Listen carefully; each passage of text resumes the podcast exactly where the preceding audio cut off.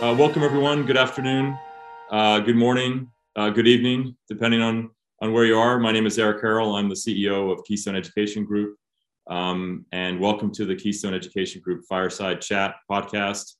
I want to welcome Sven Schutt, the CEO of IU University of Applied Sciences in Germany. Super excited to chat with Sven today. And the purpose of this podcast, just generally speaking, is there's a lot of change, innovation, a transformation going on in higher ed. And the purpose is really to interview those leaders who are driving that innovation, driving that change, being change agents. And I think the story of what Sven has achieved over the last 10 years at IU is extremely interesting. He's definitely a big innovator in the space. And he's built the university up from 1,000 students to over 85,000 over 10 years. And he's got some very big goals. He wants to be the biggest, the largest university in the world. So this is definitely going to be a very interesting discussion. Before I start, before asking Sven to talk a little bit about his background, maybe Sven, welcome, and maybe you could start with telling us a little bit and telling the audience a little bit more about IU University of Applied Sciences, facts and figures and mission and that sort of thing, just so people are kind of grounded on your university, which is the largest university in Germany. Yeah, thanks a lot, Eric, for having me, and I'm happy to do so. So our vision is that everybody can access education to grow, and we try to achieve this with the most learner-centric education, in particular by leveraging technology. And to fulfill this vision, we have developed over the last 10 years the largest European edtech player with more than 3,000 colleagues. And as you said, the largest German university with 85,000 students, as well as the largest corporate apprenticeship network with more than 10,000 corporate partners. And at the same time, we also offer the largest degree portfolio globally with more than 300 English and German language degrees. And the key for us is that we try to offer the most personalized learning experience for broad target groups, ranging from high school leavers to working adults, with the which is at the heart of what we do, our edtech platform, delivering the richest experience in terms of synchronous and asynchronous, structured and more flexible learning options for these target groups across all our offerings. Okay, I definitely want to dive. We're definitely going to dive deeper into what you guys have done and how you've achieved this tremendous growth, and also talk about how you intend to be the largest university in the world. But before we get there, I think the biggest question I have is, how big do you need to be the largest university in the world? I think we need to put some numbers out there. So what is the BHAG? Big, hairy, blank goal. Yeah, the BHAG is to enroll more than 1 million students on an annual basis. Currently, Indira Gandhi University in India is the largest university globally, and there's still a couple of years to go and grow for us. Yeah. I love BHAGs. I love the boldness that you guys have. And, as I said, it's really impressive what you guys have achieved. I think, again, just continue on the lines of your university, and I think it's great that folks have a good background now, a little bit of a background on university. But perhaps you could talk a little bit about how you guys are different than other universities. What market segments you guys are targeting, and kind of what your USPs are, what your unique selling points are. How do you differentiate? How is IU different than your competition? Yeah, as mentioned, we try to deliver the best and most personalized learning experience to promote the individual career progression in the best way. And as said, we focus on both high school leavers as well as working adults. And for instance, for high school leavers, we developed a very unique offering which combines study and work.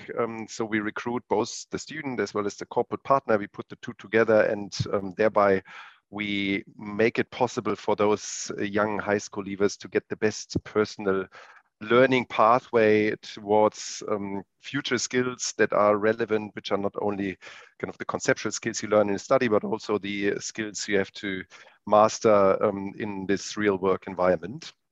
And likewise for our working adults who are working in this real life environment, we provide the best learning environment that is tailored to the very, very broad requirements students have, in the sense of that we have both the synchronous and asynchronous option.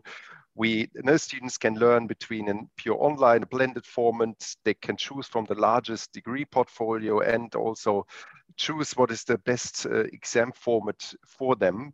And thereby we really take each person as an individual to optimize their learning, and we don't kind of turn it the other way around as many of the traditional learning offerings do, that it's just kind of the one size fits all for everybody. And this is what we believe the key to personal career progression and success, and that is what sets us apart from many of the other traditional offerings. Okay, so we're going to, we're going to talk more about this and do a deeper dive on this and really understand. I think it'd be interesting to talk, more details about this.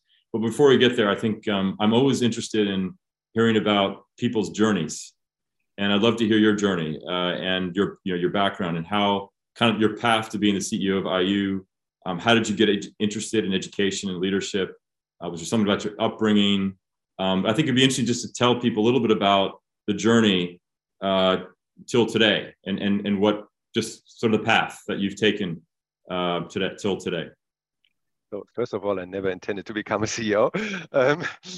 However, I've been luckily brought up in an environment in which learning has always been a very important part of my life, and I always have been interested not only in learning myself, but learning how learning is working. And then I started with a plan to become a faculty person or professor, and did my PhD in neuroscience and data science. However, then I realized this is not the right level for me to contribute to this society. Not knowing what I should do, I joined McKinsey. And however, I was lucky that I was able to participate in the biggest public sector reform of the German public employment agency, the so-called Bundesagentur für Arbeit. And then I moved over to the kind of public service and headed this reform as the responsible managing director. And while doing so, I realized that really providing the opportunity for everybody to access education is something that is a challenge for all societies. And so I intended to set up my own edtech company in 2008. And who remembers 2008?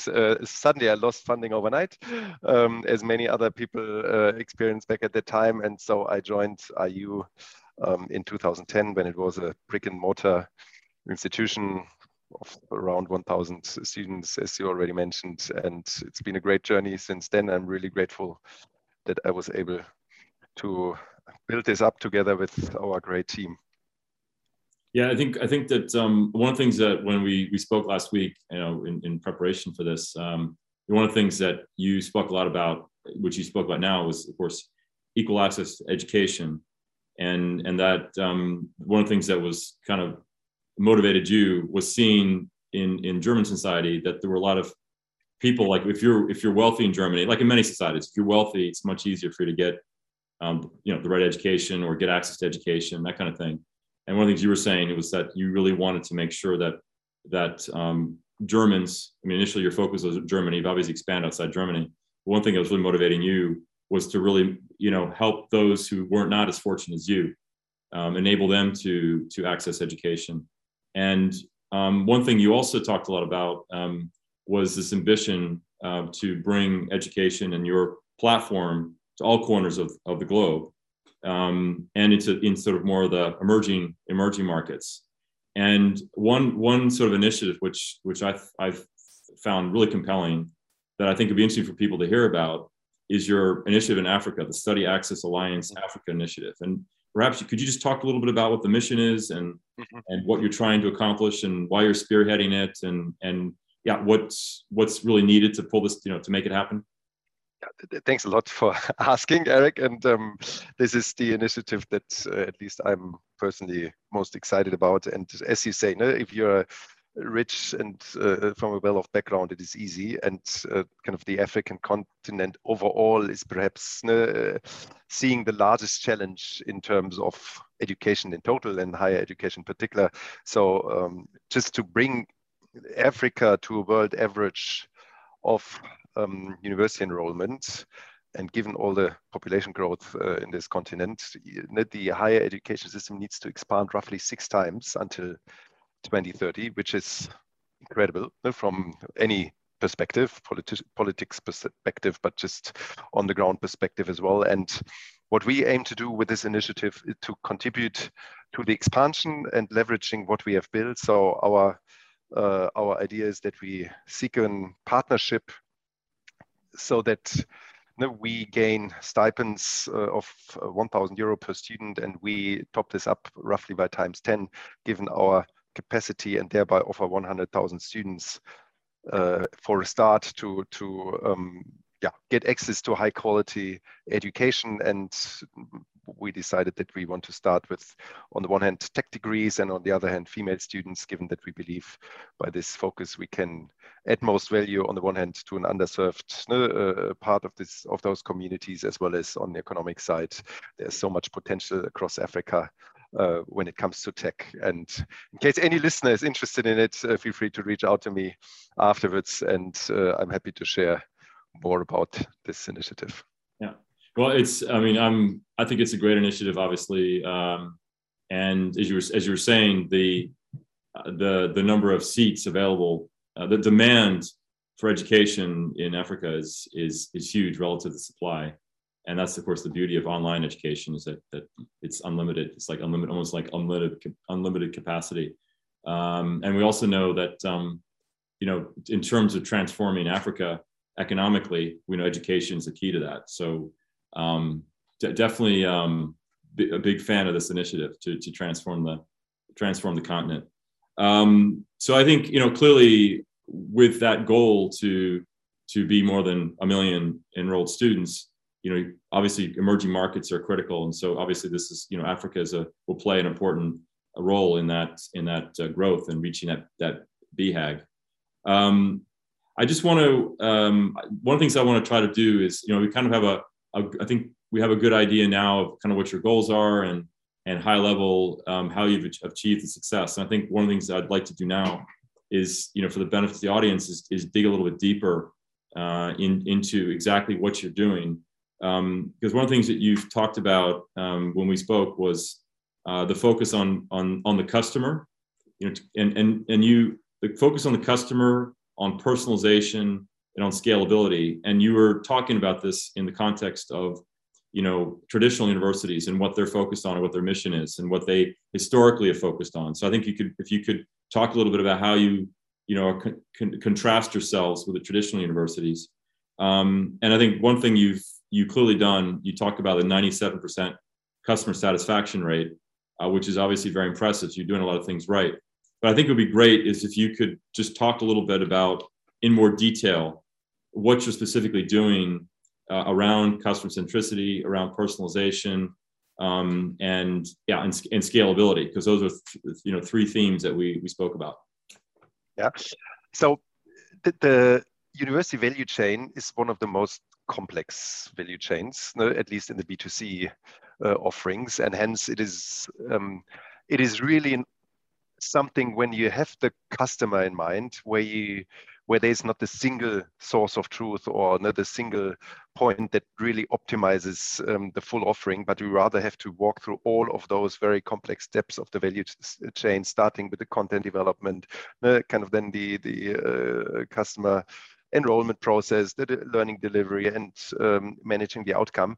So unfortunately, there's not a single secret source, but it's really innovating all those steps with the customer in mind, getting all the data points that are relevant, trying to do experiments. We did and do a lot of experience on all those steps in the value chain to really find out what is the best way to serve our learners. And then based on the data, you can optimize this. And maybe just kind of one example on the content production side, we are by far, to our knowledge, the university that launches most online degree on an annual basis. So this year we will have, or more or less have already, given the year's over, launched 100 new online degrees. And we can only do so at scale, given that we have really developed also kind of a service creation factory at high quality to deliver this and integrate all data around what are relevant future skills, what are current students, alumni, and future students interested in, how is kind of the overall labor market evolving, and thereby then creating this content creation in a way, content in a way that it can be delivered across this platform.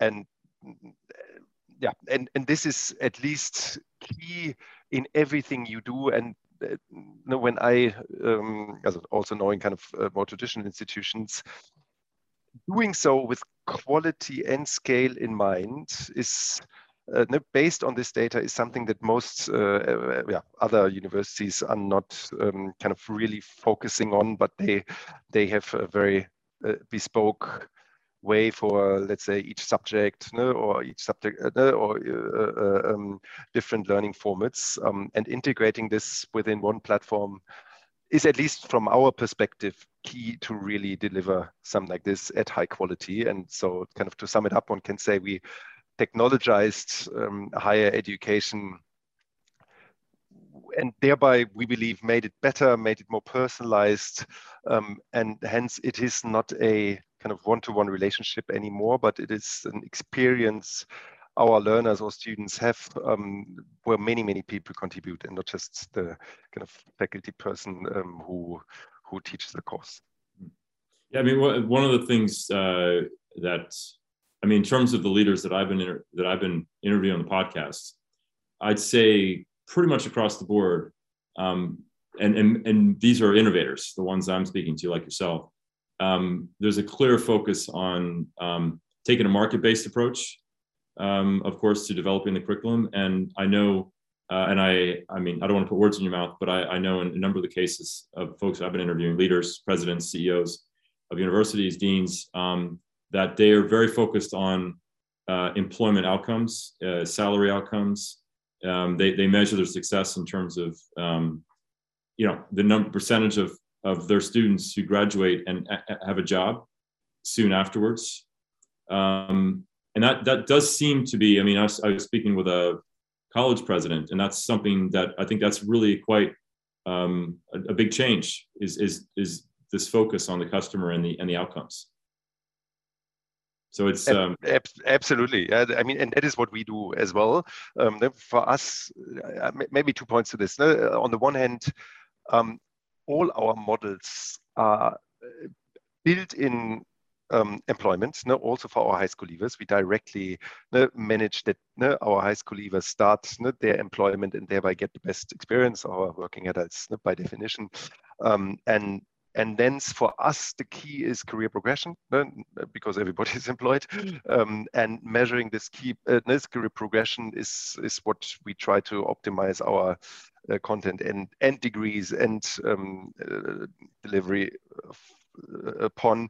However, also to share this, and I think this is one of the biggest challenges for education as a whole, and we haven't cracked this nut as well, is that career progression is always coming with a delay, and hence it is a challenge for every educator to develop kind of the future-oriented curriculum that anticipates our life and our work in, 5 to 10 years down the road.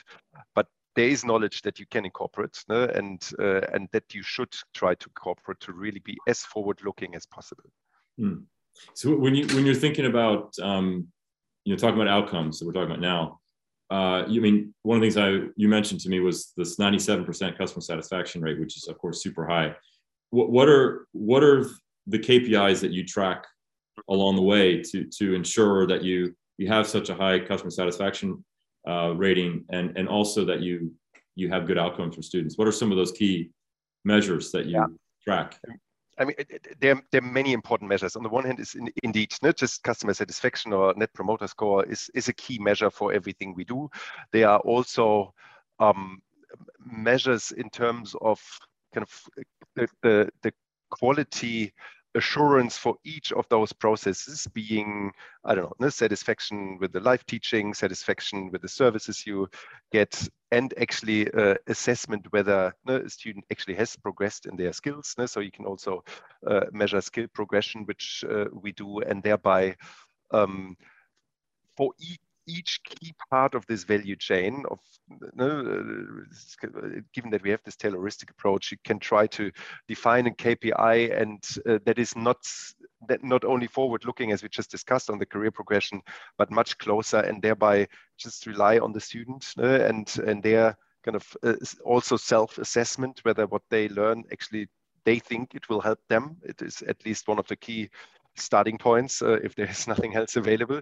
And so integrating all these different KPIs in a meaningful way for each of those steps in the value chain is what we try to do. And I think that is driving us to innovate based on this data. Hmm. Again, I mean, with such a high customer satisfaction rating, you're obviously doing something right, clearly, very right. With your teaching methods, the educational tools you're using. And I think it would be really interesting to just hear what, maybe if you could be more concrete, sort of what is a typical week in the life of an IU student? What educational tools are they using? What software programs are they using? What teaching methods are being employed by professors? Mm-hmm.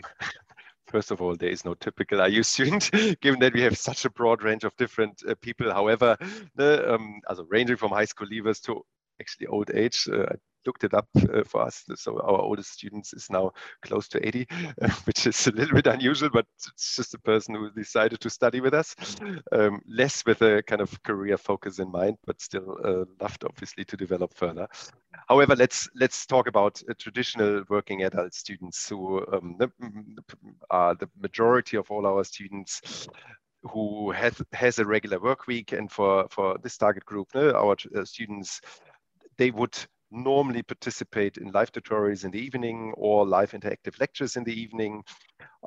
And on top of this, those students will leverage our app at other times of the day, for instance, while commuting. People are not commuting anymore, but if they would, given that they sometimes go back to office now. On top of it, they can ask questions anytime in our course feed, and all those solutions, however, are kind of bespoke, developed by us. So it is kind of not something off the shelf, but those are customer-centric developments. And on top of it, they can decide to write an exam anytime, 24/7, online and immediately. So many of our students make use of this opportunity, in particular at weekends, but any other odd times that just fits their, on the one hand, kind of concentration high best, but also their schedule. We also have people even in Central Europe would take exams at 1 o'clock in the morning for whatever reasons I don't know of, but that's just what they do. And that is kind of the breadth how our students can learn on a typical whatever week. Okay, that's helpful. So I think it's pretty clear you guys have had tremendous success. I mean, the growth has been absolutely incredible.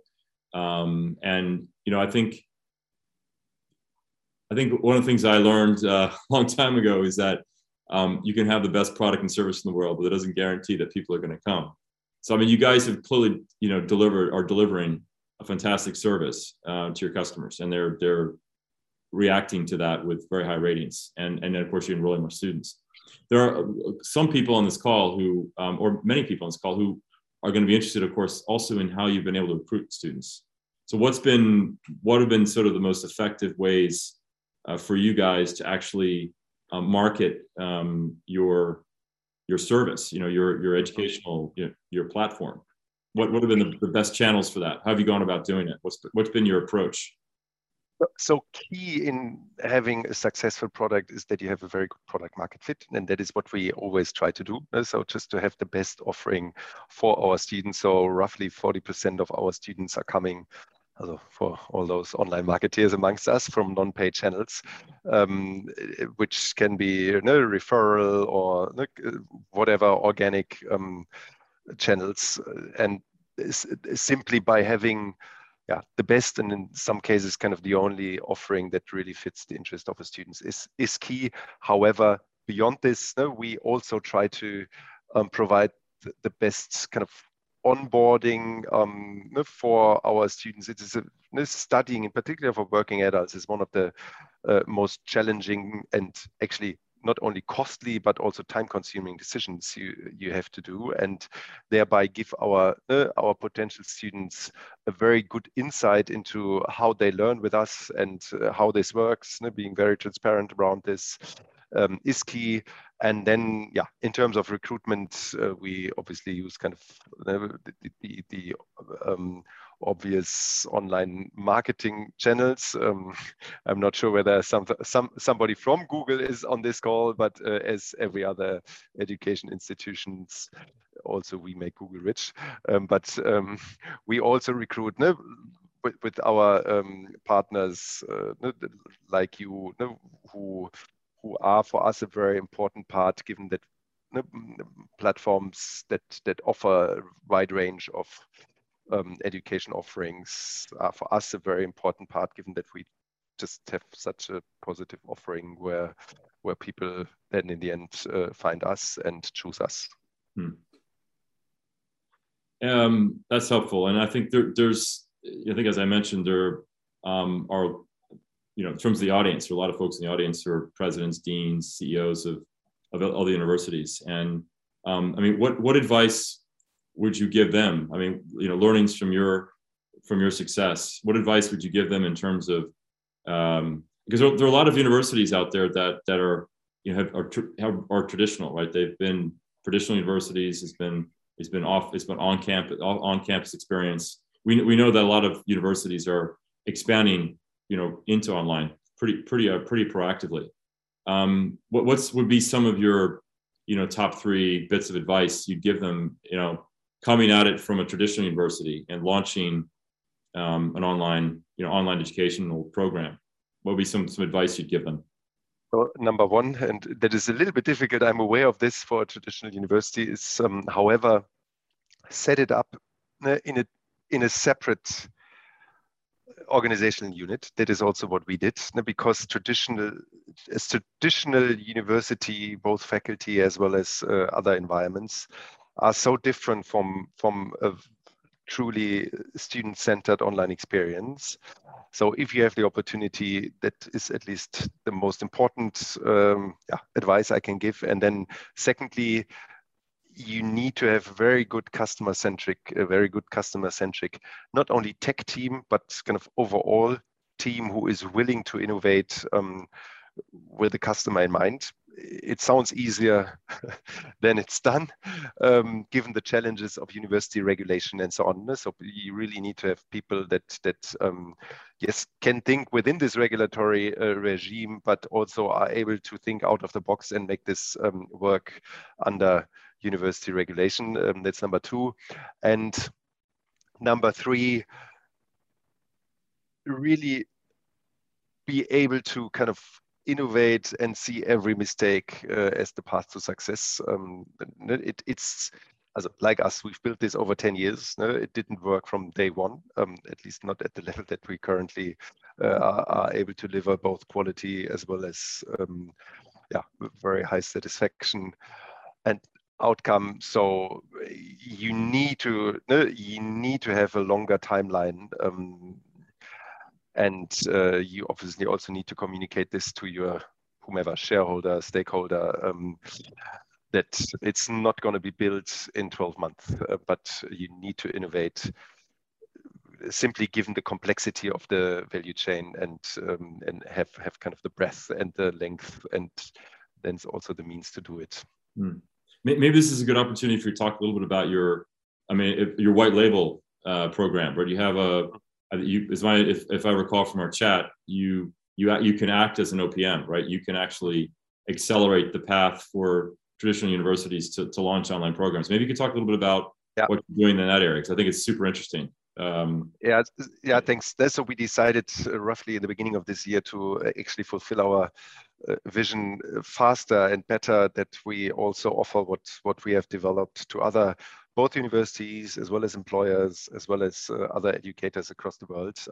We are not a traditional OPM, but we, in the sense of that, we do kind of bespoke things, but we partner with other universities in a number of ways, so that universities can leverage our platform and use this to expand their, on the one hand, online offering, but also degree offering, given that we have this wide range, in particular in future skills topic like AI, data science, UX, and cybersecurity, kind of all those evolving topics, which we continue to expand. And just for, so we do so for, as said, for universities, but we also do so for employers. For instance, we just recently set up kind of a wide or co-label corporate university with the Deutsche Bahn. It's kind of the biggest German, one of the biggest German companies, with 300,000 employers and a number of other players. So the corporate players, where we again can integrate what we do with the corporate training offering. And we think this is a great opportunity on the one hand to really make our capabilities available to a wider range of potential learners, and on the other hand, it helps particular universities and likewise educators to not to reinvent the wheel, but tap into our 10-year experience. And kind of again, if anybody's interested, feel free to reach out to me, and we are happy to help. Yeah, that's great. Definitely on the minds of it should be on the minds of every president, CEO, dean of every university in the world, which is, how to move online. So it's a big opportunity, and for them as a thinking about from a business standpoint, but it's also a great opportunity to educate more people. So it's, about expanding the market for higher education. One thing I always like to ask, just to segue into this, is I'm always interested in sort of, because I'm speaking to, CEOs, leaders like yourselves, and there are many leaders, academic leaders on the call. It would be great to just hear a little bit about what a typical week is for you, although maybe it's not so typical, but what a typical week might be, how you spend your time, and what you think makes for a great CEO of a, educational institution, and kind of what your leadership mantras are. It'd be great to just kind of hear your thoughts on leadership. It's certainly an interest of mine. I know many on the call. I'm happy to share, and given that I also graduated in philosophy a while ago, I think the key for any great leader is kind of to be aware that of the Socrates insight that I know that I don't know anything, and that's kind of the way to start. And secondly, be aware that it's always other people and the team who makes the difference, and hence you need to build the best team that you can build and foster it within the best culture.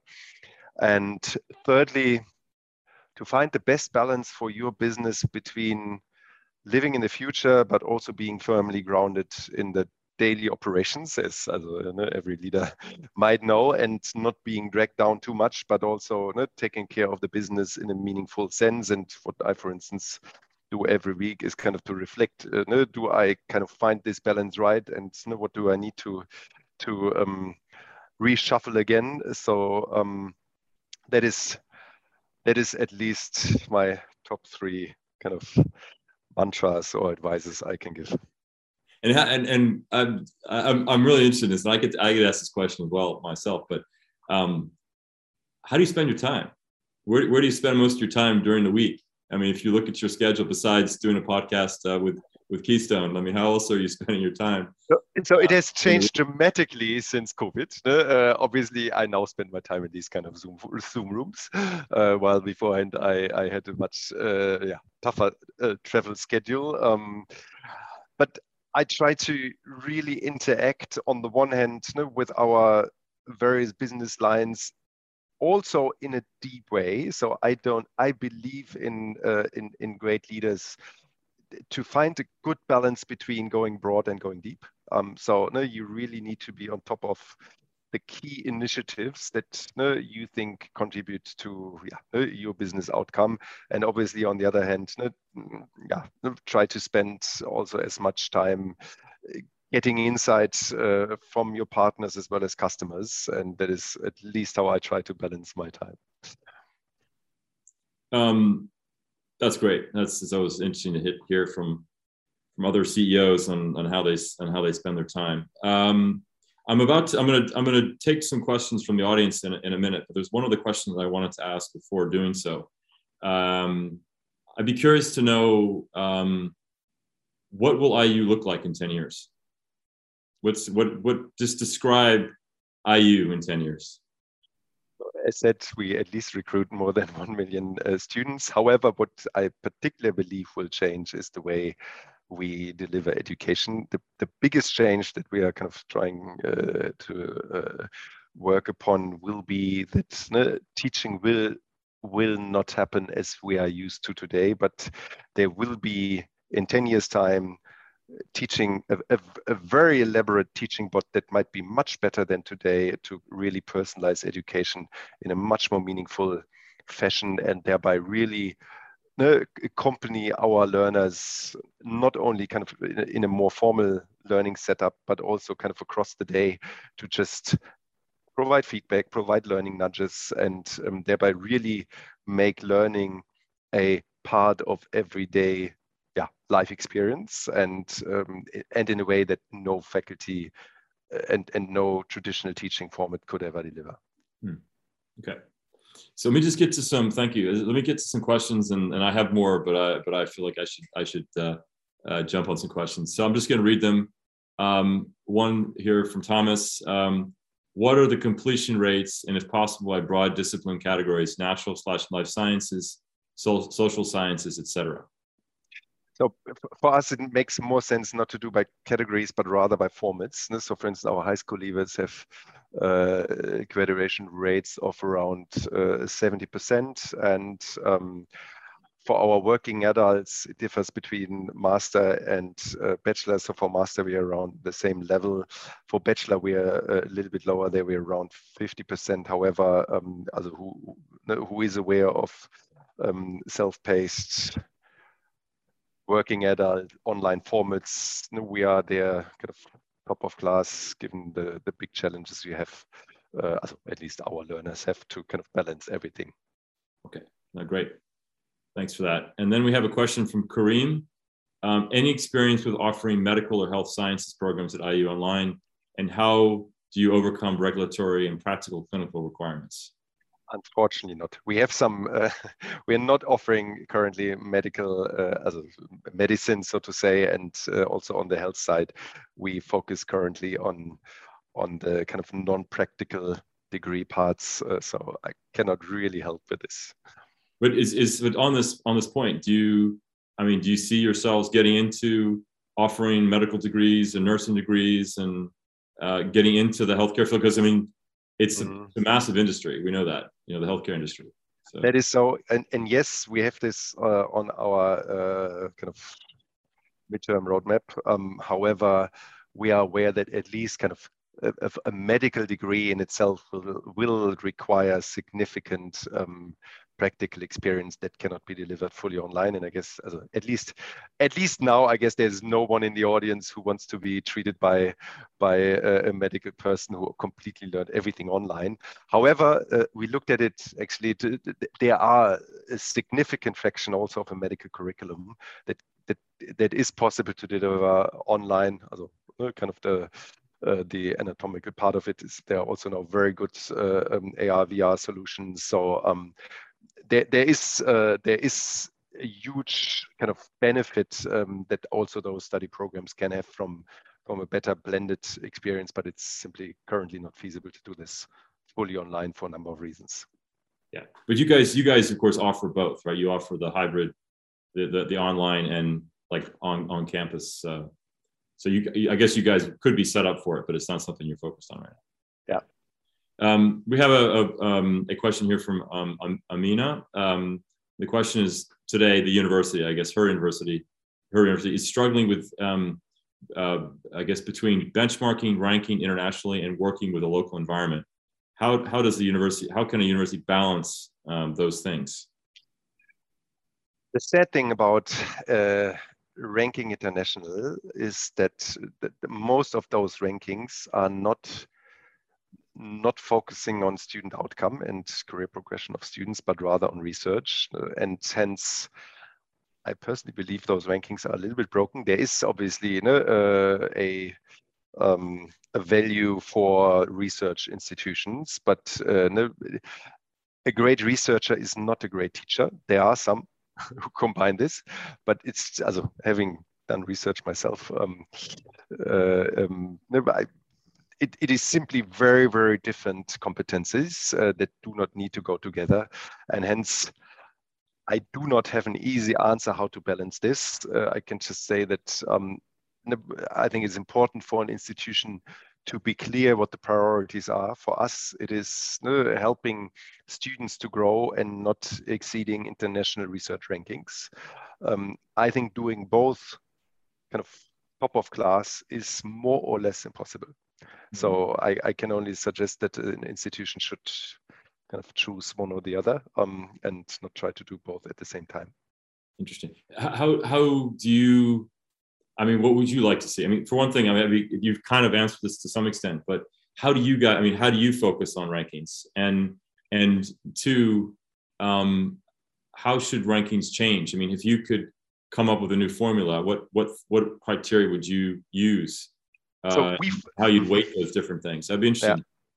So we focus on, in terms of rankings, and there are some on kind of student satisfaction rankings, and they're not that well on career outcome, because it's, I guess, more challenging to really get good data on it. However, that, and career outcome is not just kind of the overall success of a student, but actually the improvement of their career given where they started, and that is not easy to measure, and there are not that many good measures currently available, and so that is where we focus on. And I would love to see that there will be more kind of rankings that focus actually on the kind of student satisfaction, progression, and outcome, and in the end also that students realize that this is what they are looking for, and this is what they should choose. And as you see with us, many students are aware of this, and that is why they choose us, and likewise institutions. Yeah. But this is, I'm not sure whether Times Higher Education or other rankings will change in the near future. Yeah, but it's an interesting perspective. Of course, it makes sense. Is student outcomes, you know, are clearly important. I mean, that's what you're paying for, right? I mean, yeah, we're going to school to get it, to end up with a good job. I mean, that's why we're going to school. Exactly. And research output has nothing to do with it. So it is actually amazing that we end up with the rankings that we have. It's just kind of traditional. But I've never met any person who truly believed that a great researcher is always kind of, it's the necessary condition for a great teacher. It's simply, there's different skills and they can come together, but they do not necessarily have to go together. Okay, no, it's great. Rankings is super. It's a really interesting topic, yeah, it seems like there's some opportunity for transformation there to some extent, at least. We have some more questions from Kareem. Just kind of a couple of them. He's asking about cross-geography accreditation challenges and how IU overcomes them. That's one question. I can go to the next one after you've addressed that one. Yes, I mean, we started to also accredit all our kind of German accredited English language degrees under the UK regime. Yes, there are always challenges to do so. However, if you have a competency-based, forward-looking curriculum, for us, it worked very well. And I mean, that is obviously something where you need to where this rich personalization helped us to do so, and hence it is a little difficult for me to comment on other parts, but having this flexibility and broad teaching methods, as well as the future skills and competency orientation, helped us to overcome those challenges. Okay. Another question from Kareem. Are there research opportunities open at IU? Do you see IU faculty getting enough traction when it comes to grants and research collaboration? That's this. We do not have pure research faculty. We focus with us on faculty who love and like teaching, but on the side they also do research. However, focusing on applied research, because we believe this this applied research contributes most to our teaching quality, and that is how we are set up. Could you talk? Maybe you could talk a little bit about this. Something we spoke about last week. You talked maybe a little bit about how your faculty set up and the breakdown between sort of full time and mm-hmm. sort of non full time, and sort of your approach and how that links in with your curriculum and curriculum development. Yeah. So obviously, given that we have and do reinvent our teaching methods, a key kind of requirement for our colleagues in the faculty is that they like kind of this innovation and also like this change, knowing that this is not always easy for each and every person, but that innovating teaching is part of what we do, and hence we are looking for colleagues in our faculty who also like this. And for instance, if you apply with us as a faculty person, for a faculty position, the first thing is you hand in a, alongside everything else, but also a video lecture, so that we see that you feel comfortable with this format. And that faculty has more the role of a coach in this online environment than the traditional face-to-face teaching experience. We still have this, but also this face-to-face is in a blended format, so it always needs to be integrated with all the tools and opportunities that we have. And our faculty, on top of it, has always 5 years of practical experience. We believe that this makes a lot of sense, given that we educate not for research careers, but we educate for kind of the work environment out there. And hence we also have roughly half of our faculty that is actually only kind of a 50% half-time faculty with us, and has another occupation in the real life, whatever that is, beyond teaching, and thereby has the opportunity to also participate directly in new trends, developments in their area of expertise. Okay, that's helpful. So I'm just again going down the list of questions, and thank you everyone for your questions. I have a question here from Ibrahim. Which countries do you expect to be growing in the next 5 years when it comes to online degrees? What do you think are the top market growth opportunities from a geographic perspective for IU? As mentioned, with our Study Access Alliance in Africa, we believe kind of the African continent, in particular kind of the large countries in Africa, given the supply-demand challenge of higher education there we will see in total the largest growth. Nigeria is the largest country population-wise in Africa, and hence we believe this will be one of the largest countries, but also Southeast Asia, India, simply from a similar perspective, population growth as well as demand for high quality education is just very, very large. And hence in those places, we believe that we also see the largest growth in terms of online degrees in the next couple of years. Sort of a follow-on question from Ibrahim, because my understanding is that you guys focus on degrees, right? How about certificates? I mean, are you short certificates? You know, like a certificate in data science, or I mean, is that something you guys are in currently? If not, do you have plans to get into sort of that area? Good question. I left this out to minimize complexity. However, we have built our whole curriculum in a way that it's stackable, so that we also offer the opportunity for students to start with us with a shorter course, we call those nano degrees or diplomas, and then progress kind of smoothly whenever they feel it fits with their own objectives towards a full degree if they want to, but they don't have to. We offer this in Germany already, and we are in the process of also rolling this out to other places. But we also, in particular, have started to offer this in partnerships with other institutions for whom this is relevant, and see that this stackability in a fully integrated degree platform is something that is really also a key part of personalizing education in a way. Not everybody, at least not today, wants to commit to a full degree, but having the optionality to progress to a degree is an important part for many of our potential learners, and that is why we have built this in this stackable fashion. Got it. No, it's a very interesting area. We obviously see more employers open to taking folks with certificates versus a full degree. It's an interesting area for the future. We have a question from James. Do student clients ask what accreditation or accrediting bodies your degrees have? As a kind of not in Germany, because we are so well known. We are the largest university in Germany, and kind of there's a relatively clear setup. Obviously, when it comes to other places in the world, it gets more complicated, and hence, yes, there we are.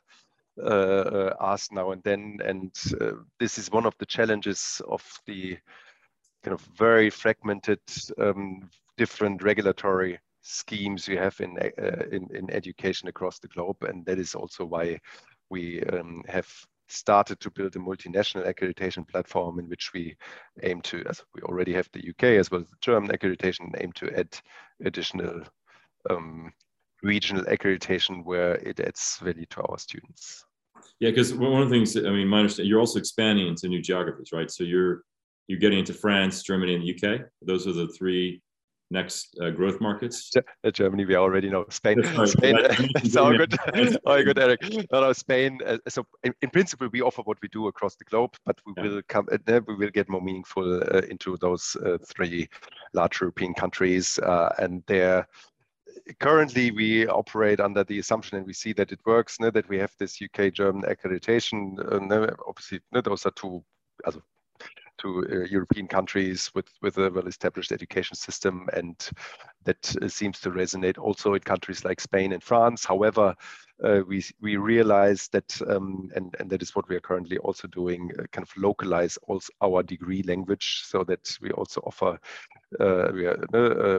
degrees then in Spanish and French, just to make it possible for those target students to learn in their mother tongue, because like in Germany, that is why we have many German degrees. It is always a challenge to learn in a foreign language. Okay, so just some more questions here. We have a question here from Mary, and she's asking about, she said she wanted the sound wasn't clear for whatever reason. She'd like to hear more about how you're recruiting students. What's worked the best for you when it comes to recruiting students onto your platform? So Mary, kind of the key point that I mentioned is that you need to have a very, very good product market fit. And that is why we have around 40% of our students starting with us from what we call kind of unpaid channels. However, elsewise, one channel for us, as for every other education institution, I believe, is Google to some extent, but also corporation partners like what Eric is doing and heading. So kind of big platforms where there is a broad range of potential offerings, and given that we have a very attractive and broad offering for many students, those these kind of agglomerating platforms are for us a very important recruitment channel, in particular on the international side. Okay, and then we have another question from Mary. So hope that, another question from Mary, just a follow-up question, and I'll kind of just sort of paraphrase it. But she's what she's asking about is sort of the teaching methodology, and she's talking about the fact that the teachings changed. Where historically it's been more the teacher in charge, more lecture format. And now, what she's seeing is that students are being more autonomous and the teacher's there to support them. There's more independence among students. And she just was asking about your, I guess, ultimately your philosophy and your perspective on teaching. What is the IU teaching philosophy on the role of the teacher versus the role of the student? So learning is, as I completely agree with you, Mary, in the sense of learning is a personalized endeavor or personal endeavor, and a teacher is not a person who kind of fills knowledge in your head, but is a coach who enables this learning journey when necessary. And I mean, also being father of kids, it is really sad to see how schools kind of force all pupils to learn the same stuff at the same time, in the same pace. And this is not how people learn. And hence, we try to put the student in the center, in the sense of that he or she can decide both what they want to learn, when they will learn it, how they learn it, and have the teacher only when it's necessary to intervene and help and guide the learning. Obviously, there's also a motivational component for some of our students. They just need to have a more structured format, otherwise that they cannot master it. But also this should be done in a willing way and shouldn't be forced. We're talking about adult people, and adults are adult enough to decide what they want to learn and how they do this, and shouldn't be forced by others as long as it's not necessary. Yeah, that's terrific. Thanks for that. We have one final question from Liadi, and he's the person is asking about how they can contact you. I would like to contact Sven directly to discuss a potential partnership. So what's the best way for... Just contact me on LinkedIn. So I think you find my name. It's relatively, there are not that many people called Sven Schutt and at IU, and contact me maybe just as a few sentences around kind of this podcast, and then we take it from there. And happy to contact whomever wants to. We're coming up to the end, unfortunately. This has been a really interesting discussion. Is there any sort of parting words, any sort of words of wisdom you'd like to pass on, or other thoughts to the listeners? Words of wisdom is a little bit overexaggerated. However, the great thing about learning is that there's still so many things how we can innovate this, and every person in this audience and everybody can still innovate it. It's far from being what it should be, that it really makes our students and learners grow within not only their career but also as a person. And learning is, at least from my perspective, one of the key elements of being human, and leveraging everything that we can and doing this in a way that it is really the best personal experience is something that is, I think, really rewarding and exciting. And I hope that we will see many innovations along this. We are by far from the end of our kind of innovation potential and pipeline, and I believe that it will be rather a decade of great innovations in teaching, even more so than the last 10 years. So that is what I'm looking forward to. Nice. Terrific. Well, I just want to say thanks. I've been really inspired. The conversation we had last week, conversation today, it's really inspiring. So thanks for sharing, your vision and your wisdom and your experiences with us and with the audience. And we're all going to be watching you continue to grow towards that over 1 million enrollments. And we're definitely rooting for you. It's the famous Mandela quote, right? Education is the most powerful weapon which you can use to change the world. So we're definitely cheering you on as you go over 1 million students, because we know IU is having tremendous impact. So thanks for your time, and take care. Thanks. Thanks everyone for listening. Thanks. Cheers. Thank you. Bye.